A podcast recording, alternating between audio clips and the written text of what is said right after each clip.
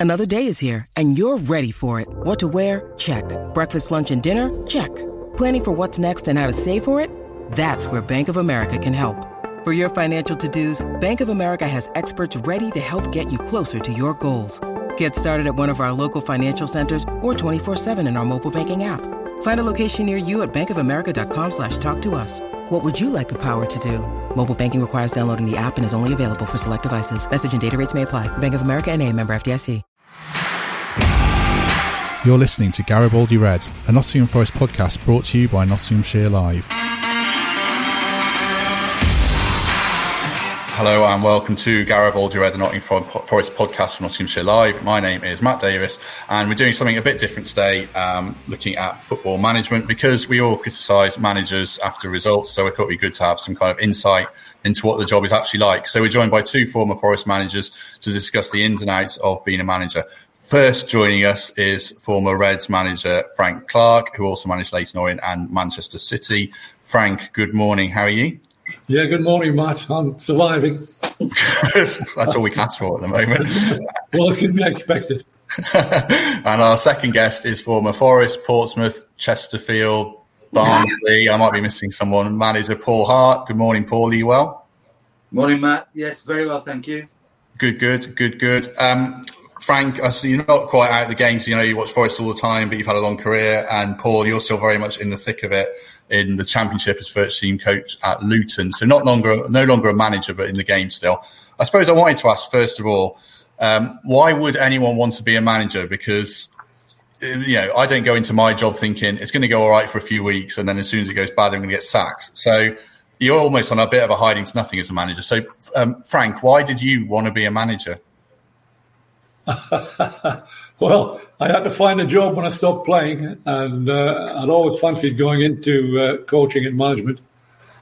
Um, I didn't have a burning desire to be a manager, but uh, I got a good opportunity to start as an assistant manager at Sunderland uh, and went on from there. Uh, I think the thing about managing, especially today, you have to really want to do it. It's no good uh, going into it half-hearted it's become a very, very difficult job, and you have to you have to really, really want to do it and apply yourself hundred percent to it. Is that something you can empathise with, Paul? Seeing you know the pressure Nathan Jones is under in jobs. I mean, you, you, did, did you even want to be a manager yourself? Uh, I sort of got the feeling um, when uh, I came to Nottingham Forest. I was 30 when I came to Nottingham Forest.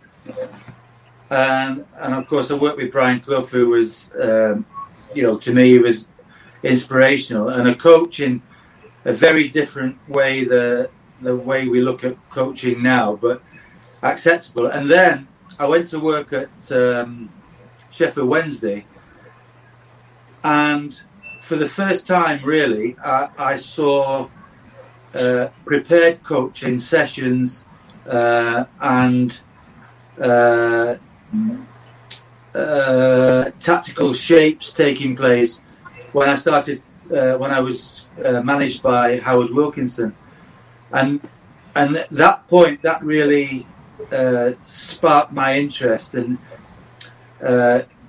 he suggested I, I did my uh, A license at that point while I was still playing, and I did it. I went to Lilleshall and did it. didn't find it easy at all but I was starting to get my head round.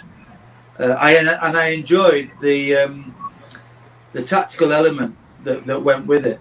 So, uh, you know, I, I, still carried on playing, and then I broke my leg at Birmingham, and accepted a post at Notts County as uh, player coach. Uh, and from there, the the the sort of bug and the the desire to become a manager was was probably formed through those uh, latter years of my playing career.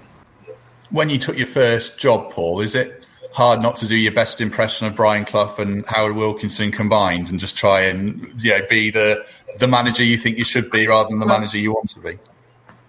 Well, it, it is difficult, and there are so many things. I mean, you know, Frank. Uh, Frank worked with um, uh, Brian Clough uh, for far longer than I did, and he will tell you there were, uh, you know, that you will you would have looked at uh, managers that you've worked with and taken or tried to use the best things that um, that they gave you, uh, you know, and, and I could never be anything like Brian Clough, but there are certain principles that uh, that uh, were about our football club, Nottingham Forest, that for me uh, are eternal. And then with Howard, um, I learned so much from him, and, and so much uh, has stayed, you know. And and I, again, not in the same street as Howard Wilkinson by any means, but I was grateful to both those managers for the for the for the little bits of things they gave me because Mm. I, I, I I'm not ashamed to say I've used I've used it. I Does that ring true? The managers. Does that ring true to you, Frank? Plagiarising managers to be the best manager you can be? Well, Absolutely. I mean, I think it, it's, it's true for everyone you, who you pick up things during during your life. You work with people and you see the good things that they do and the things that work and the things that don't work. You take all all them in, and, and then you, then it comes out uh, of you, and it's your personality and your character that that decides whether you'll be uh, successful or not. Especially today, every would-be manager, probably every manager, has done all the courses. They've soaked up all the knowledge. Uh, they know how to coach. They know about putting on drills and all that. But some are not going to be successful, and some are going to be absolutely very successful.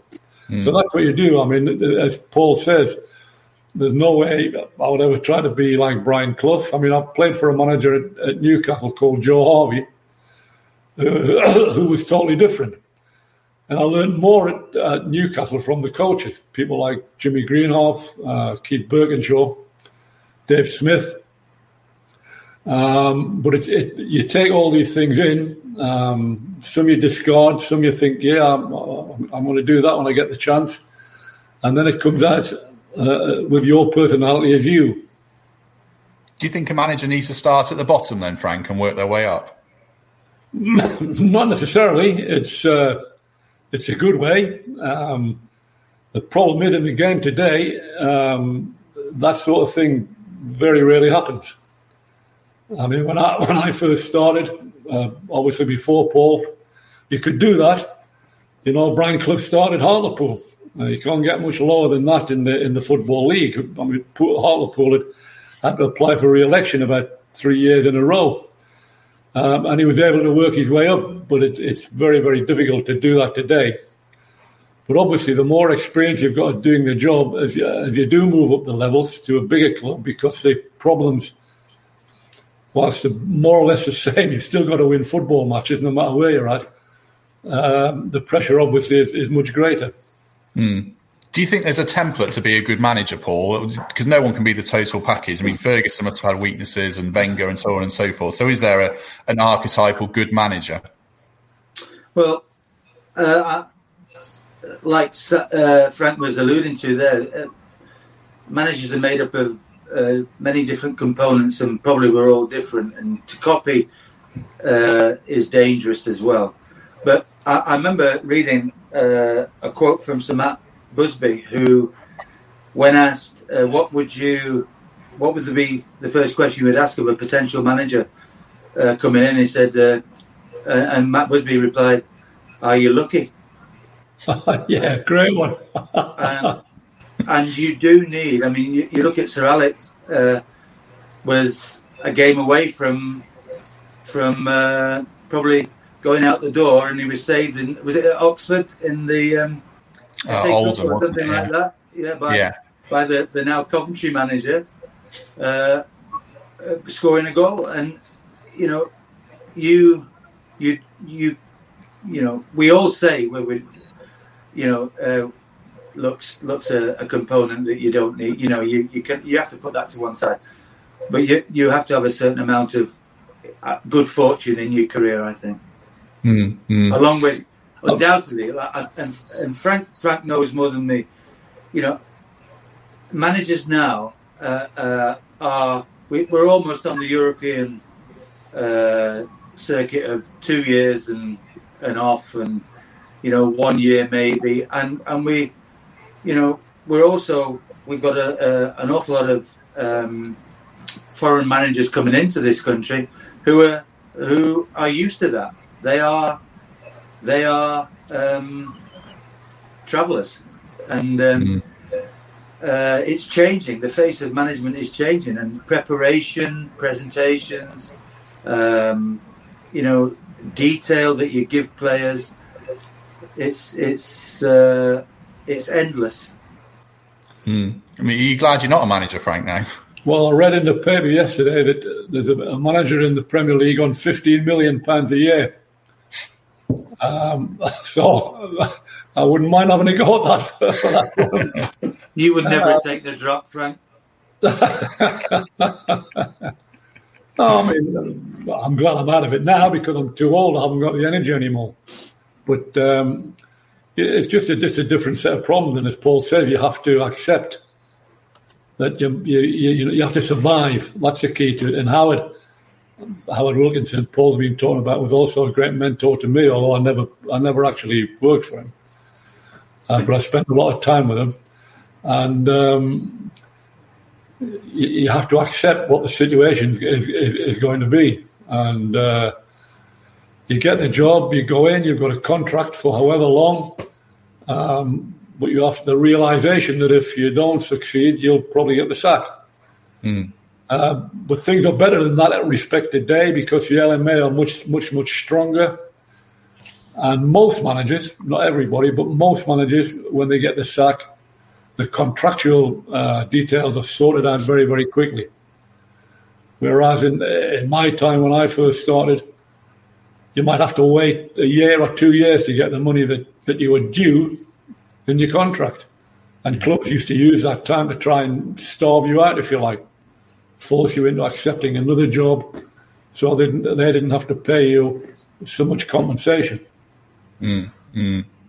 Have either of you ever taken a job where you've gone in in a good situation? I mean, when you when both of you came into Forest, they weren't exactly perfect scenarios. Have you, either of you ever had a job where you've been able to uh, hit the ground running, or has it always been going in and having to fight some fires initially? Well, some some are better than some are worse than others. You know. Um, uh, well, me personally, I mean, Forest. Sorry, sorry, Paul. Forest was uh, was a difficult situation, but there were an awful lot of pluses to it. You know, I uh, I knew the club. I knew how it worked. Uh, I knew we had a we had a core uh, of good players. Um, but they just had a couple of difficult years um, because Brian uh, hadn't been too well for a couple of years, and they, they the club had, had, gone down a little bit, and there were quite a few problems uh, off the pitch uh, that I had to address. Um, but I knew that I'd uh, given a bit of luck, which Paul mentioned, and every manager needs needs a bit of luck. Uh, I did think that I had a chance of uh, of turning it around quickly. Mm, mm. What about you, Paul? Have you ever taken a job in a good situation? No, not really. Not um, uh, Nottingham Forest for me was a was a, a good job, a good situation because um, although uh, huge financial um, restrictions were placed upon upon uh, me as manager, uh, I knew that given time, uh, that what I was doing as a, an academy manager and what my staff were doing would pay dividends. And so I, uh, I I've never had any uh, real money at football clubs or anything like that. But the Nottingham Forest situation was the best for me because I could see, I knew what we got, and I could see down the line. And then, you know, we played we played our kids, and, and fortunately, our recruitment policies were good and, and our our upbringing was good and, and we could put young players in although you know the majority were sold uh, over over a period of time that's about the best situation I've had but, but, but really because I knew the club and I knew what was uh, what was around, and, and for me, it was it was a huge challenge, and um, uh, and with everything, and Frank probably will touch on this as well because he, he's, you know, with a great respect, Frank is far more. I go to Frank and ask questions uh, of uh, what shall I do and all that. So I, you know, he, he stands very high in my order of respected confidence and things like that. But I, but you know, you also need uh, the support of people above you, and if if that's not there, life becomes even more difficult. Yeah, I mean that's very true. Um, one of these skills that a, a, manager needs today, probably more so than, than certainly when I first went into it, uh, he needs to be able to manage up. Not only has he got to manage the dressing room and, and his, his staff, he needs to be able to uh, build a relationship with the owners. Um, because owners, most owners today have much more uh, power, influence, say, for want of a better word, uh, than than than when we played. Um, I mean, I know managers who used to treat their directors with absolute contempt. Not mentioning any names.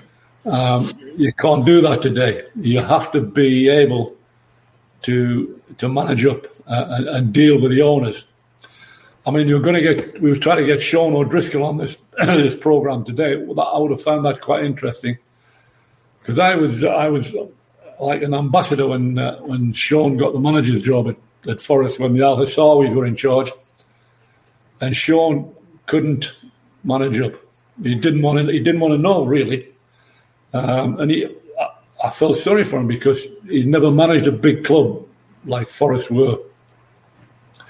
He was a very good coach, but he just didn't want to know uh, the owner. So he, he, had no kind of relationship at all. And I think that's what cost him his job ultimately.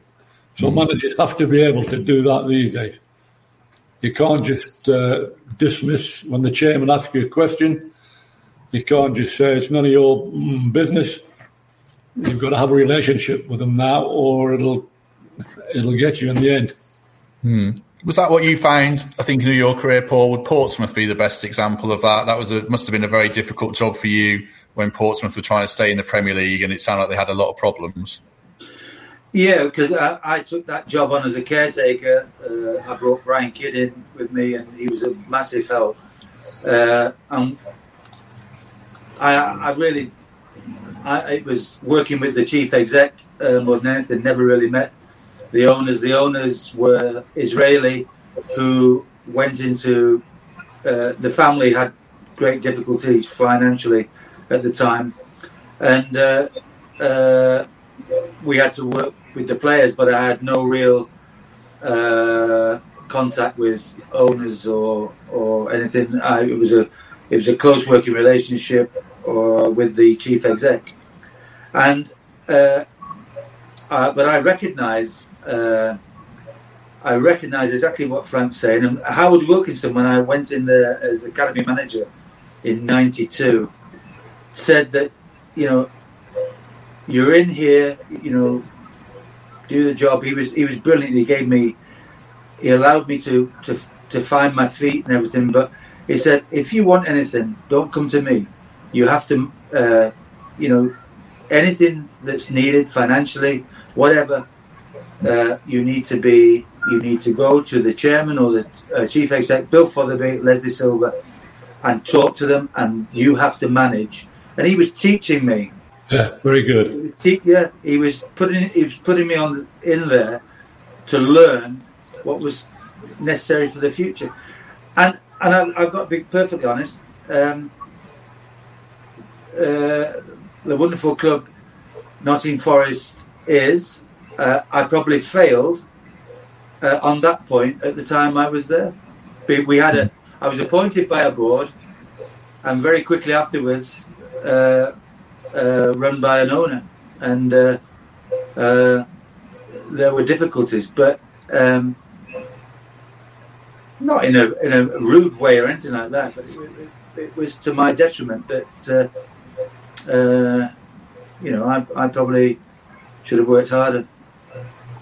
Mm. What about you at Man City, Frank? I mean, that's a not the club it is now, but that's a hell of a job. And um, what was it like working there? I think I read you got you found out you got the bullet by local media or something, listening to the radio. That must have been an unusual job for you.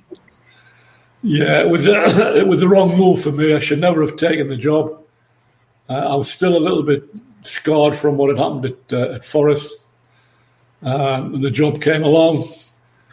Um, I was sold a bit of a a bit of a false prospectus, if you like. Uh, um, uh, when I met Francis Lee, who was the chairman. He told me that the, the board, who'd been obviously there'd been a lot of infighting in the past, which I knew about, that the board were all united um, as one, and they had fantastic training facilities.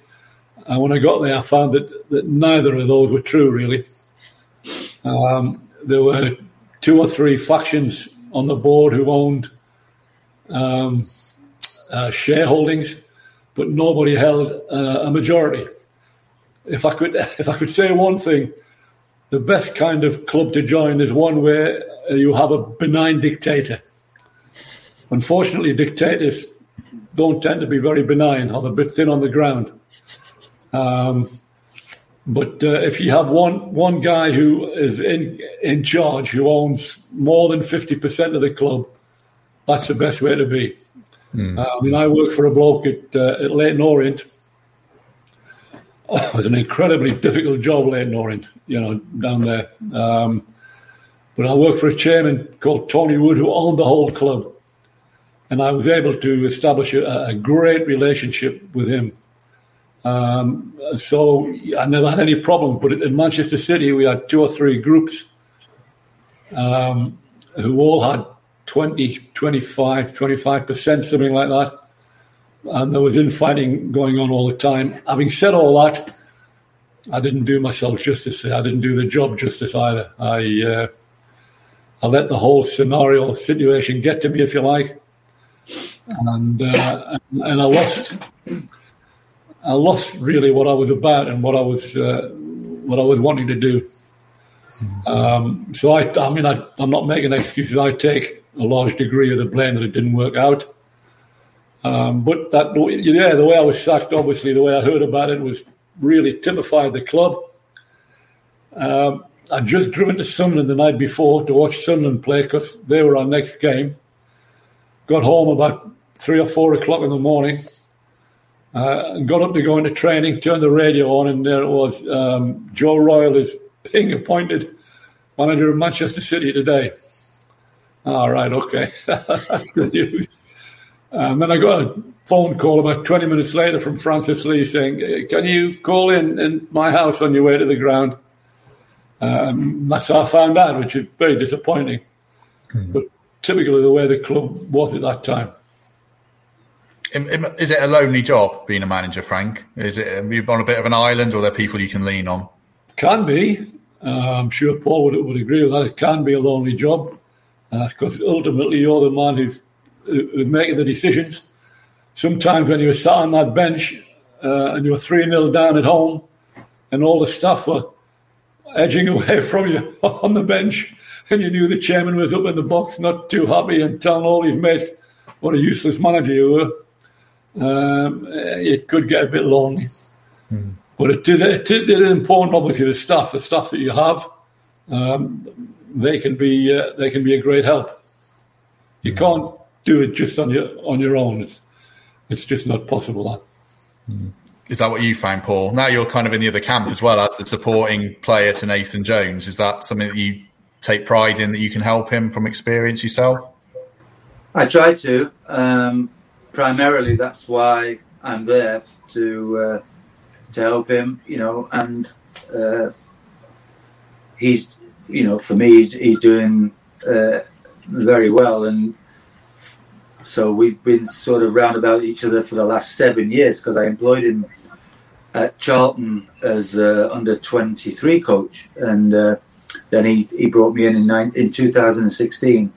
So we, you know, I I can see that there is progression in everything he does. Uh, you know, uh, and um, he's uh, he's um, he's a typical he's an example of what we've been talking about about the, the work ethic and the the production line, the uh, the presentations, the tactical nous, and all that sort of stuff. Especially at a club where you know I think we've got the second lowest budget. We've got a great bunch of lads, and he helps them through his uh, strategies and tactics. You know, we uh, they go out there well armed, and uh, uh, um, so I, am really uh, not proud of what I've done. I'm proud of what I see in terms of and what he's trying to achieve, and um, uh, it's management is more complex now. I think. I think you know, managing players is is is not easy.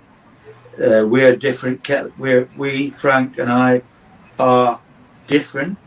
Uh, we were different as players and, uh, and and different in things we want and how we get. Perhaps sometimes go about getting it. Um, so there's been many many changes and uh, you have to go with the changes. How do you go about managing players then, Paul? Uh, and how has that evolved? Because I speak, David Prutton was on here a while ago, and he said um, he said you were lovely and you did a lot for his career, but you could be a bit scary. have you had to evolve your approach to dealing with players, Paul, or not over time? Well, I think I think you know you know when you say scary, it's. Uh, you know, I think if if if he was a, if he could qualify that, it would. as a, I, this is the way I think. Anyway, I, as a youth development coach, because he came through with me as well, I demanded certain things, and it wasn't all about football. It was about how to look after your money, how to behave, manners. Yes, please. No, thank you. You know, so I was, I lived amongst them, and uh, and I cared about them. You know, and when you care, you know, you, you, you, you create an environment of trust. And I try to do that in management. It's not always easy. I mean, the two wonderful experiences I had with, with senior players were keeping Portsmouth up and Crystal Palace. And I was in, you know, in those jobs really for three months. Um, and they were two of the best experiences I've, I've ever had, you know, especially Crystal Palace, where uh, you know, they'd gone from top six and through uh, the financial situation had been docked 10 points to 12 points and found themselves in the bottom four for the best part of the season. And we we strove to make them better. And I, I, I just listened to the players. In fact, Shaun Derry came to me and I was I was going away saying that we'll do this. And, and Shaun came to me and says, Boss, uh, and we've got a friendship now, Shaun, Shaun and I. And he says, "Do you think we could just do this because we know that?" And I said, "Absolutely, absolutely." And we went and we did what the players were comfortable with, and we retained our status in the championship because of that intervention by the captain. And because I was probably 10 years further on or whatever, I listened. And um, you know, it was it happened, and everybody was happy. Mm-hmm. Did you have that at Forest, Frank, with Pearce and people like that? Paul's, Paul's hit the nail on the head there. Really, man management is the key to everything. Really, there's obviously a certain degree of tactics. You've got to know what you're doing, but man management is the is the absolute most important part of the whole the whole job. I think. Um, I mean, that was Brian Clough's greatest uh, greatest strength. I'm sure Paul would agree. He was a fantastic man manager um, in his own way. Um, a complete natural at it. He'd never taken a course on it or he'd never read a book about it. He just had an instinct uh, uh of doing things right. Um, and you have to do that. I mean, I had a uh, when I went to Forest, I ended up with a, with a group of, uh, very, very good senior players. Uh, Pearce, especially, who was a captain and was a great captain for me whilst I was there. Uh, Colin Cooper and Steve Chettle. They were the three who I I lent quite heavily on. Um, especially when I was having to deal with Stan Collymore, who was a bit of a problem sometimes. In fact, was a bit of a problem most of the time. and uh, I leaned on them very heavily uh, in, in, in, to help me in dealing with them because I could have fined them every week. Um, but that would have been self defeating. Um, so I kind of nursed them along, as I say, with the, with the help of those uh, those three players, and we got two fantastic years out of them. You know, mm. so it, man management is is absolutely vital. Is man management harder now, Paul? Do you think, with the way society changes, has it become more of a challenge?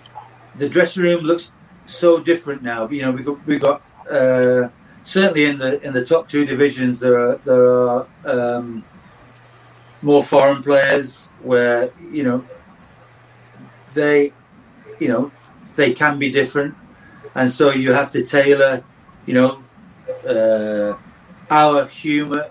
Uh, probably that's why they employ foreign managers because they're you know I mean if you look at, I think in when the Premier League started, I think it was seventy-five percent, twenty-five percent British and foreign.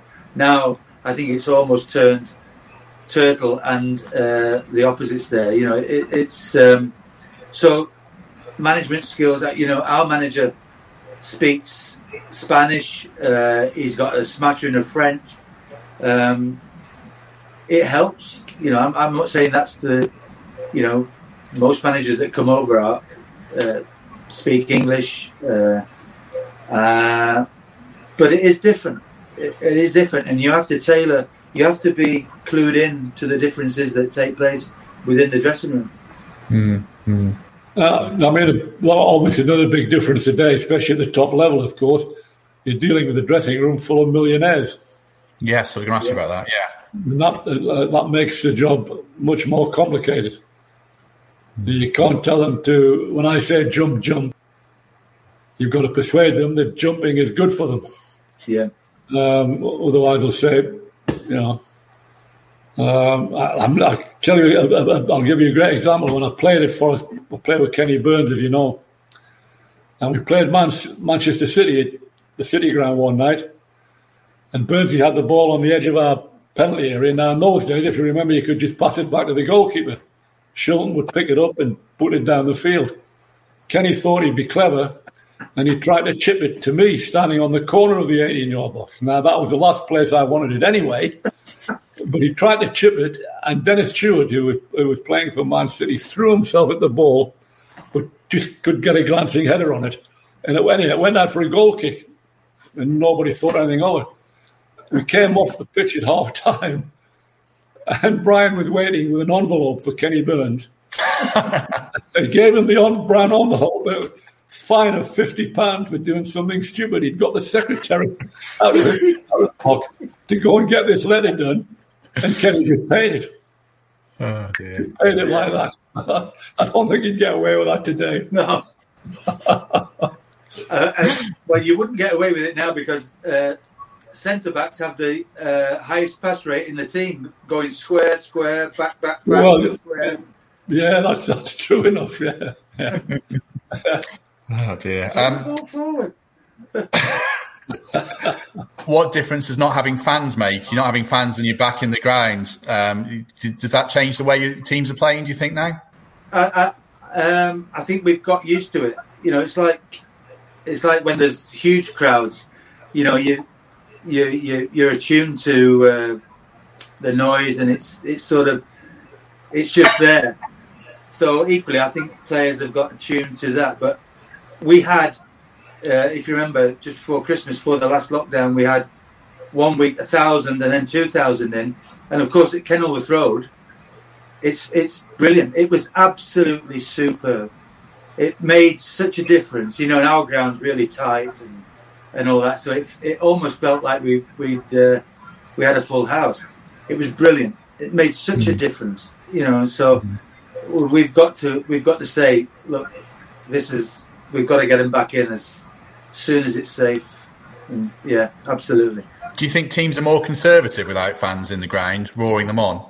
I don't know. I've seen some wonderful performances, I've seen some, you know, watch the Premier League, and, and I can switch the Premier League off as well because some games are, are, are poor. But I, I, would hazard a guess that those games might be poor with uh, a full house as well. You know, I, I, just think some teams in the Premiership are negative, but I, um, and they have to be. Uh, don't get me wrong; it's it's preservation, self-preservation. But um, I've heard, you know, some people blame blaming poor performances on oh, wish we were there.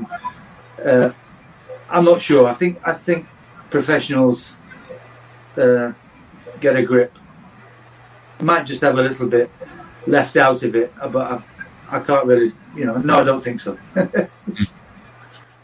Um, one thing I wanted to ask you both about, as I said before we started recording, is about team talks and if they're a bit of an art. I mean, Frank, what what did you try and convey in team talks? Was everyone some big Churchillian speech that tried to rather raise spirits, or was, did you try and do something different? No, I left that to Pacey. um, I, I, don't think uh, the team talk before the the team actually go out in the dressing room is, is that important, really. Hmm. I mean, all the work. I'm sure Paul would agree with that. He's, you know, I've been out a long time now, but I'm sure they still do it. All the preparation would have been done long before three o'clock on a Saturday afternoon. Um, I mean, uh, you know, you, you, you ask about learning things from people. Brian's team's talks were legendary. He very rarely said anything. um, he would come in just before the bell went and he would pick the ball up and say, This is a ball. When you get it, keep it. End of story. Um, so there are all there are all kinds of, uh, of different ways. Unless you unless you're that kind of individual, this great flipping atom stuff is uh, is vastly overplayed. I think it was never something that uh, that I did. No, I, I, agree with Frank. I think uh, our dressing room, Nottingham Forest, was get your legs stretched out. It was the quietest dressing room I've ever been I've ever been in. Open the he opened the door so the opposition could see us just just stretched out, quiet, looking daggers at them as they walked past, and uh, and uh, and then you know that was it. Get out and you know do your do your job. But the um, I I totally agree with Frank. You know, I think uh, the work's done. Uh, you know, back end of the week work has, has been done. Um, little reminders uh, are put there. The, I think the biggest team talk is half time, uh, where you you may have to adjust or change or calm things down or whatever. I think I think the prep, the main prep for the manager is when he goes in at half time. You know, where are we? What we done? You know, that sort of stuff. I think that's the most important. Yeah, yeah I would agree with that. Um, and I think the other danger is, and I found this when I first started, is, is saying too much. Yeah. You know, you, you talk for the sake of it. Um, like 15 minutes is, is quite a long time, really. And I think you've got to be careful that you don't, you know, you don't try and overdo it. Obviously, as, you, as you're right, depending on how the game's gone, there are some things that you need to say and need to adjust. Um, but you just have to be careful that you don't overdo it, you know. Mm. And I, I, when, when the 15 minute half time thing came in, I kind of deliberately developed uh, uh, a method, if you like, of saying nothing for five minutes, literally.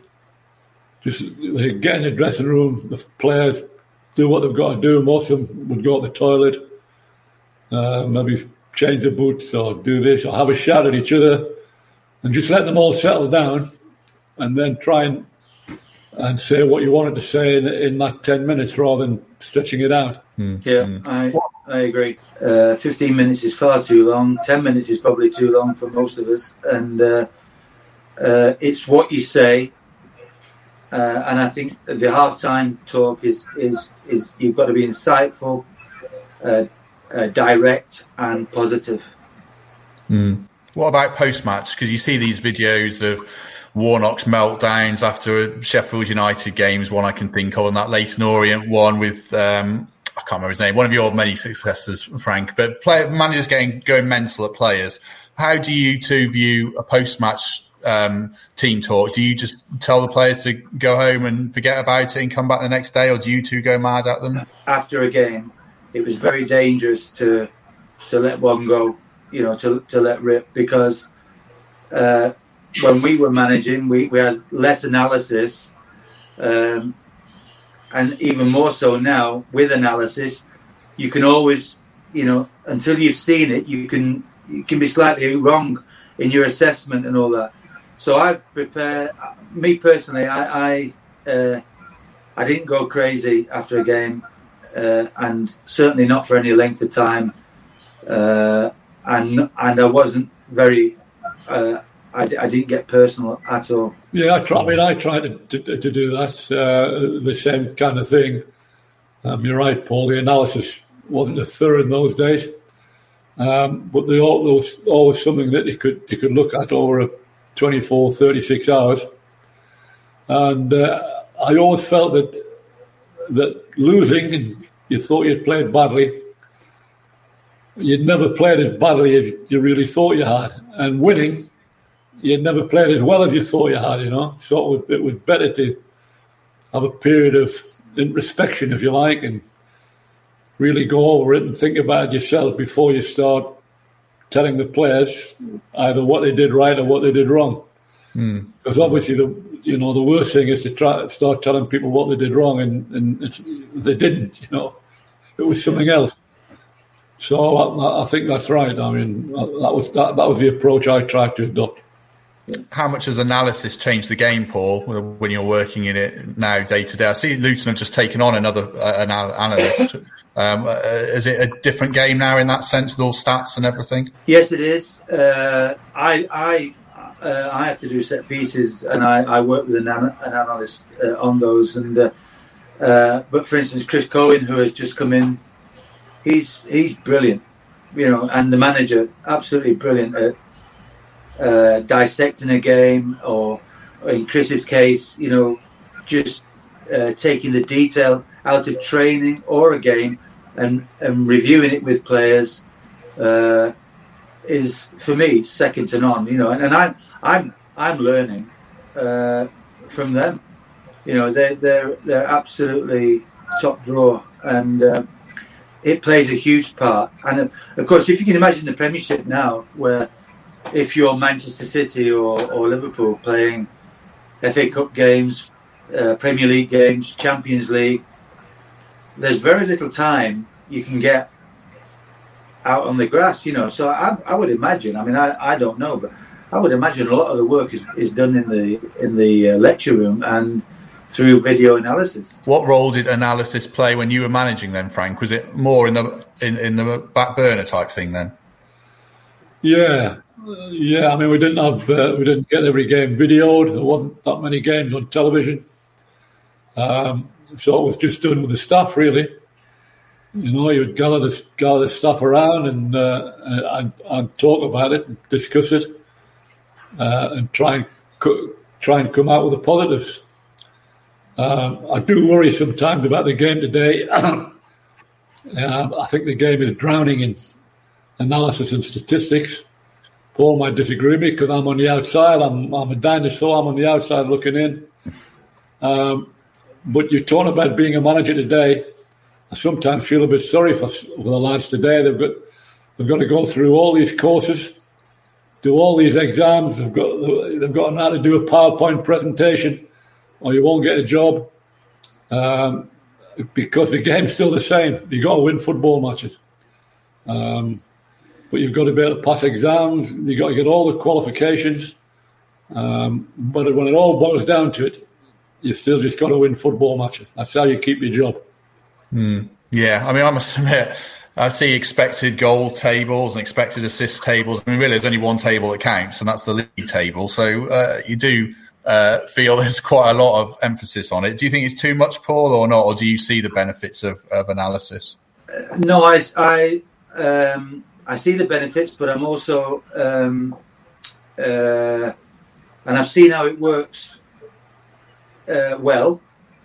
Um, from a teaching point of view, from a, a strategic point of view, uh, I think uh, and like you, Frank, and I, by the way, you are not a dinosaur by any stretch of the imagination. But you know, I if if if he had another word, I'd I'd fall into the same category, and um, I think that uh, we be, we are led by expectations. So, for instance, if we signed a player, if if we signed a player from Manchester City, I think he would expect to see what um, what he's had at his pre- previous club if he was a you know and I think we are led by uh, uh, uh, people who succeed and uh, uh, I haven't got I haven't got an inkling into what happens at the big clubs but I would imagine that they are they operate in this in this way. The last area I wanted to touch on before I let you both go is we talked about dealing with owners and dealing with players. Oh, the other thing is dealing with the media um, and people like me. So, but feel free to say what you want. Um, what role do you think the media plays, Frank? And what was your experiences of, of dealing with them at different clubs? Did it vary from club to club? Well, I mean, that that side of the job has changed like a million percent. You know, um, I mean, the Premier League managers got, they've got to come out uh, and uh, contractually they've got to come out and do an interview within 10, 15 minutes of the game. They've got the, the, national press to deal with, the local press to deal with, foreign press to deal with, um, and the spotlight on the game is is just intense and unforgiving. Uh, newspaper journalists have changed when I played and when I was a manager, I was friendly with a lot of a, a lot of uh, pressmen, reporters, and I could trust them. Uh, nowadays, it just seems as though every and, and, I don't blame the reporters; they're being put under pressure by the editors, who are being put under pressure by their owners. Um, they're all looking for scandal and looking for stories that will that will, you know, do the club down. So it's it's a very very difficult job. Um, for managers to deal with the media today. I think, fortunately, most of the, uh, the big clubs, I'm not sure, Paul, the, the budget that you're on at Luton would run to this, but most of the big clubs have a full time press officer. Part of his job or her job is to is to help the manager deal with uh, to deal with the uh, increasing demand of the media. I I had uh, uh, uh a brilliant brilliant man at, at, Portsmouth who led on the way to the, the press room after a game would lead me through what what people what he was expecting people to say. He was brilliant, uh, you know, and he got it. He very rarely got it wrong. Um, but I, am not the one. I'm, I'm really a, a, poor person to ask about uh, the media because I, I have a friend in television who said to me, she, she a lady, and she says, um, she said to me, you've, you've got to sharpen up. Uh, you've got to answer the questions a little bit quicker, because I would. I, I'm so, I, I, think I'm paranoid, and I think I'm, I'm so worried about uh, what I would say that I have to think about the question. I, I mean, to be fair, uh, in my defence, I've always been like that, a bit slow, but, but you learned that from Howard Wilkinson. it doesn't. it doesn't come across well when you're on the telly, and uh, but I, I do have to think uh, about the answer, and uh, so where an interview might he might want to get it over within a couple of minutes, probably takes about ten with me, but it's um, it is so important uh, to get it right, and that's you know I'm I'm uh, I'm Being perfectly honest about my situation, but uh, it is important that you know you project. I think you have to tell a story to get you know uh, to get onto your. So I think you as a manager have to learn how to run the interview, and mm. uh, I'm 67 now, and it still escaped me when you say when you say run the interview, is that you want to get well, your I, message across then, and we're trying to get what we want out of you? Is it a bit of a game of chess? Do you think? I think so. Yeah. Hmm. Yeah, I'm sure that's right. Do you kind of think managers shouldn't have to do these press conferences straight after games because feelings might be heated, and they might you might say the wrong thing or something you don't want to say. Then, Frank. I've, Well, ideally, ideally, but I do understand the the uh, you know the, the television companies pay an awful lot of money to the game to uh, to be given this kind of uh, access, and um, we have to as, a, as, an industry we have to accept that their demands are sometimes going to make it difficult for the managers. Obviously, it would it would be much easier for the managers if he had and he could sit for an hour and really think about it.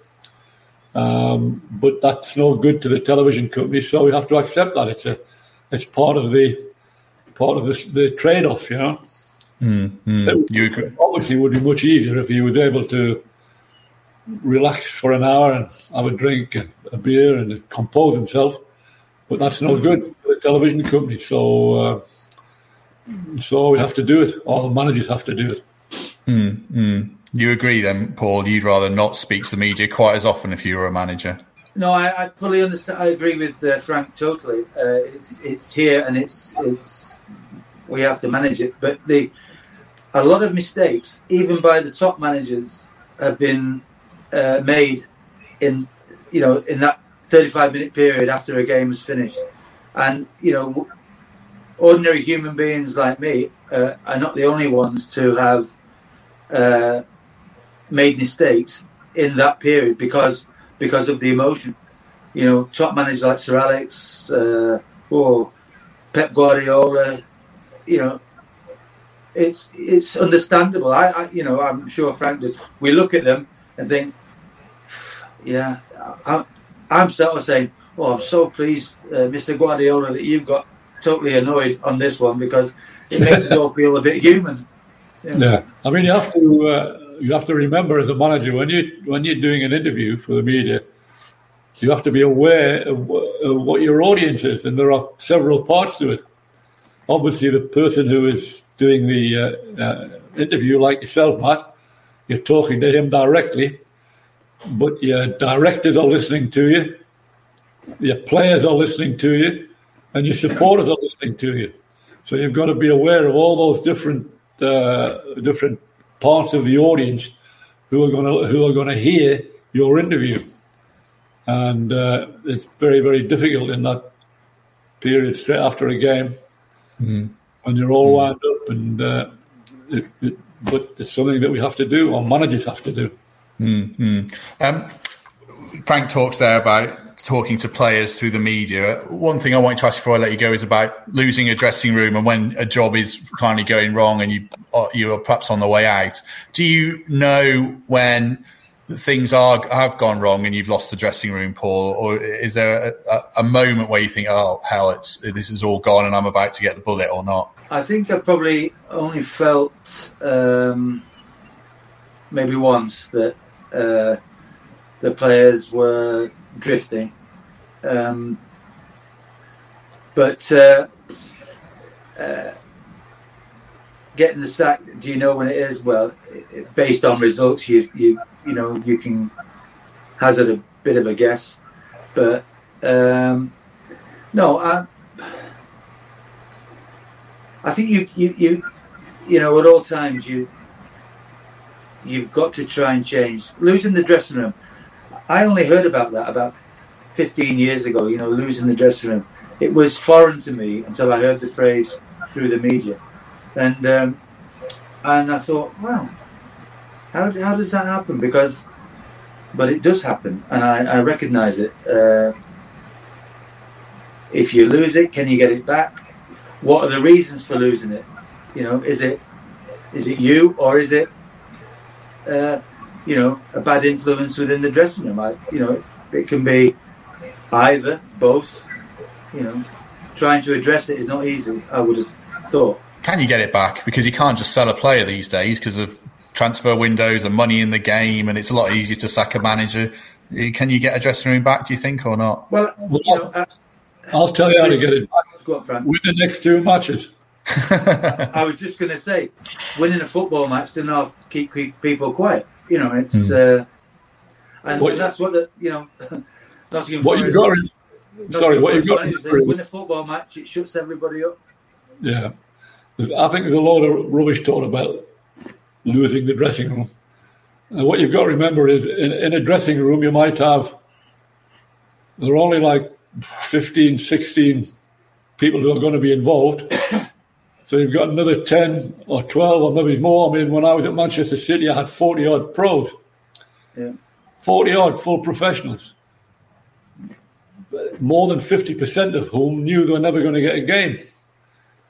So, you know, you, you, you, you've got to deal with them. Uh, uh an ex an old manager, I can't remember who it was, once said, the key to keeping the dressing room is, is keeping the the 12 who are playing who hate you, apart from the others who aren't playing who despise you.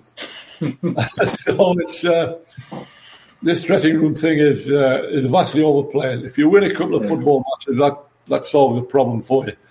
But like as Paul said, there all there will be issues in the dressing room because you've got all different personalities in there, um, and the ones who aren't playing, the ones that you don't pick, you know, there there could be a very quickly become a problem um, that you have to deal with. Mm-hmm. And the way I dealt with it, I try to be honest with everybody. I'm sure every manager would say the same. You try to be straight and honest with the, the people who aren't playing. Um, Brian was very, very good at this, A lot was easy for him because when I played, we only had 16. Yeah. The team scored a 16. So you always felt involved, even if you weren't actually in the 11 Paul, you know? Yeah. Um, that, that 16 for two years virtually travelled as a group to, to every game. Yeah. Um, now it's uh, now it's much different. You know, it was a it was the biggest problem for me at uh, at Manchester City. Uh, so many players who were never going to get a game couldn't move them on because they were on big money by championship standards because they were at Manchester City, who were, you know, paid good money, but good wages. Um, so it's, it's a never ending problem. You, problems could come from anywhere in the dressing room.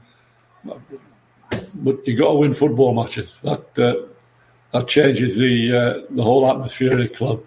Mm-hmm is managing actually an enjoyable job? And does it become a bit of a drug in a sense that you're just chasing that next win, or um, uh, you know you can't let it go and you always want to get back in, Paul? Uh, I, I, think I've had to come to terms uh, over the last few years that uh, I have a different role to play in football, um, and uh, my, you know, I suppose my success has been with uh, youth development, uh, and on at least two occasions, I've been uh, taken into management through being at a club and doing youth development. So I, I, I've re- I think I've only had one interview for a job. Um, how I've got the others, I haven't got a clue. I can't remember, but the uh, but it's um, uh, football's a wonderful game, but it's it's it's, it's tough and uh, relentless. Mm, mm. I mean, is it enjoyable, Frank? When being a manager, do you think? Oh, parts of it are enjoyable. Uh, winning when you win a game, it's enjoyable. But I always say to young managers today, it, it's a it, it's it's it's a very very difficult job. You know, the media, social media, all the outlets, people have to vent their uh, for, I mean, some of the things that people are having to deal with uh, with today uh, on social media, absolutely disgraceful. You know, uh, the one good thing about about no spectators is that the managers aren't getting abused by, by the supporters in the crowd uh, because there's nobody there, uh, but they're all going on social media instead. It, I say to managers, you know, would be managers it's a very, very difficult job. Mm. Um, you, as I said earlier, you've got to really want to do it. It has pluses, of course. I talked about that manager on 15 million pounds. If you can survive for a number of years and work your way up, um, you could come out of it. Uh, nowadays, there's a very, very wealthy man, which is important. I know money's not everything, but but it's important. Um, but it's uh, a lot of the job is is not very pleasant. You try to ignore it, but listen, I've got to tell you, no matter what people say, it, it's not a very pleasant experience when people are howling at you, shouting for you to be sacked, this this kind of thing, and the other. Your family cop for it, you know. I mean, when I came to Forest, my daughter uh, came up with me and went to Nottingham uh, High School.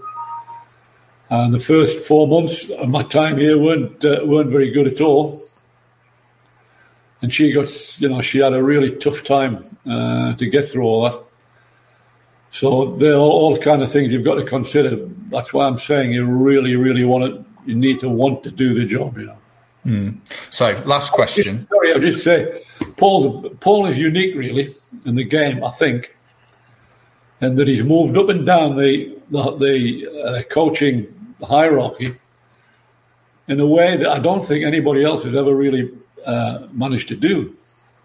As he said, he made his, uh, his initial reputation as a, as a fantastic uh, academy director at, uh, at Nottingham Forest.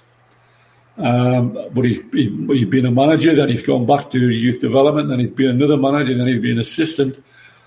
It speaks volume for him, I think, as a, as a person and uh, as, a, as a coach, because paranoia is rife in football. All managers are paranoid. I don't care what they say. Some are more paranoid than the others. And a lot of managers I've known over the years would be very, very reluctant to hire somebody for their youth development scheme who had shown an ambition to be a manager, and vice versa. Mm-hmm. Uh, Paul is uh, like he's, he managed he's, he's managed to, to do it, and as he said, he did say he was sixty seven. He's been in the game a long, long time. Mm-hmm. he's obviously a, a brilliant coach and a great bloke. Last question, because you've led into it there from nicely, Frank. Um, if you could go back to late 80s, um, Frank Clark and Paul Hart, before you got into management, would you would you tell yourselves, sod it, do something else? Or would you relive it all again, the whole management careers that you've had? Well, I would, I would relive it. I would, I, I, I wanted to do it. Um, it, it was a wonderfully self-fulfilling um, way of being employed. Uh, it wasn't all, all, all roses all the way, but uh, even my time at my time at Leyton Orient, which was my first managerial job, was incredibly difficult. I was working crazy hours. I had no staff. Well, I had a physio and a player coach, uh, and that's all I had initially. I was working ridiculous hours. The club were close to going out of business every couple of months. Um, but when I look back on it, it was a, an incredible experience.